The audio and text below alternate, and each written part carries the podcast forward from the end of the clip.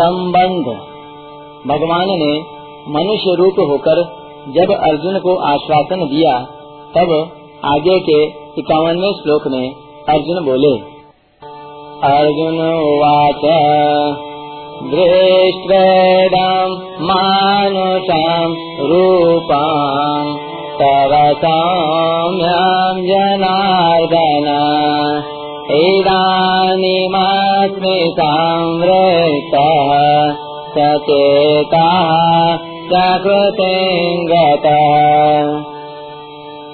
अर्जुन बोले, हे जनार्दन, आपके इस सौम्य मनुष्य रूप को देखकर मैं इस समय स्थिर चित्त हो गया हूँ और अपनी स्वाभाविक स्थिति को प्राप्त हो गया हूँ। व्याख्या दृष्टेदम मानुषम रूपम तव सौम्यम जनार्दन। आपके मनुष्य रूप में प्रकट होकर, लीला करने वाले रूप को देखकर गायें पशु पक्षी वृक्ष, लताएँ आदि भी पुलकित हो जाती हैं। त्रैलोक्य सौभगमिदम च निरीक्ष रूपम यद्गोदिजद्रुमृगा पुलकान्य विभ्रन ऐसे सौम्य, दिव्य रूप को देखकर मैं होश में आ गया हूँ। मेरा चित्त स्थिर हो गया है। इदानीमस्मि संवृत्त सचेता प्रकृति विराट रूप को देखकर जो मैं भयभीत हो गया था, वह सब भय अब मिट गया है। सब व्यथा चली गई है और मैं अपनी वास्तविक स्थिति को प्राप्त हो गया हूँ। प्रकृति यहाँ सचेता कहने का तात्पर्य है कि जब अर्जुन की दृष्टि भगवान की कृपा की तरफ़ गई, तब अर्जुन को होश आया और वे सोचने लगे कि कहा तो मैं, और कहा भगवान का विस्मय कारक विलक्षण विराट रूप। इसमें मेरी कोई योग्यता, अधिकारिता नहीं है। इसमें तो केवल भगवान की कृपा ही कृपा है। परिशिष्ट भाव।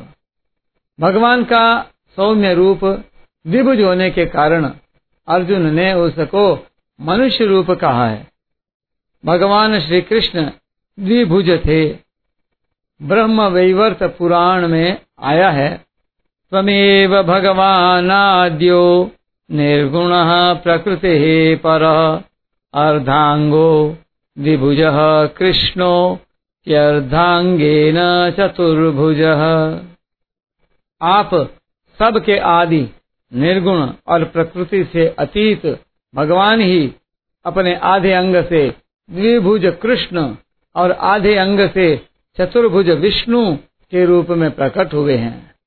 द्विभुजो राधिका कांतो लक्ष्मी कांतश्चतुर्भुज गोलोके द्विभुजस्तस्थौ गोपैर्गोपीभिरावृतः चतुर्भुजश्च वैकुण्ठम् प्रययौ पद्मया सह सर्वांशेन समौ तौ द्वौ। कृष्ण नारायणौ परौ।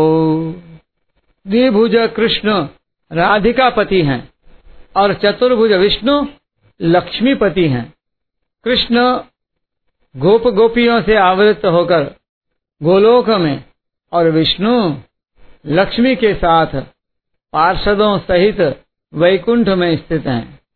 वे कृष्ण और विष्णु दोनों सब प्रकार से समान, अर्थात एक ही हैं। तात्पर्य है कि द्विभुज रूप कृष्ण, चतुर्भुज रूप विष्णु और सहस्र भुज रूप विराट रूप तीनों एक ही समग्र भगवान के रूप हैं।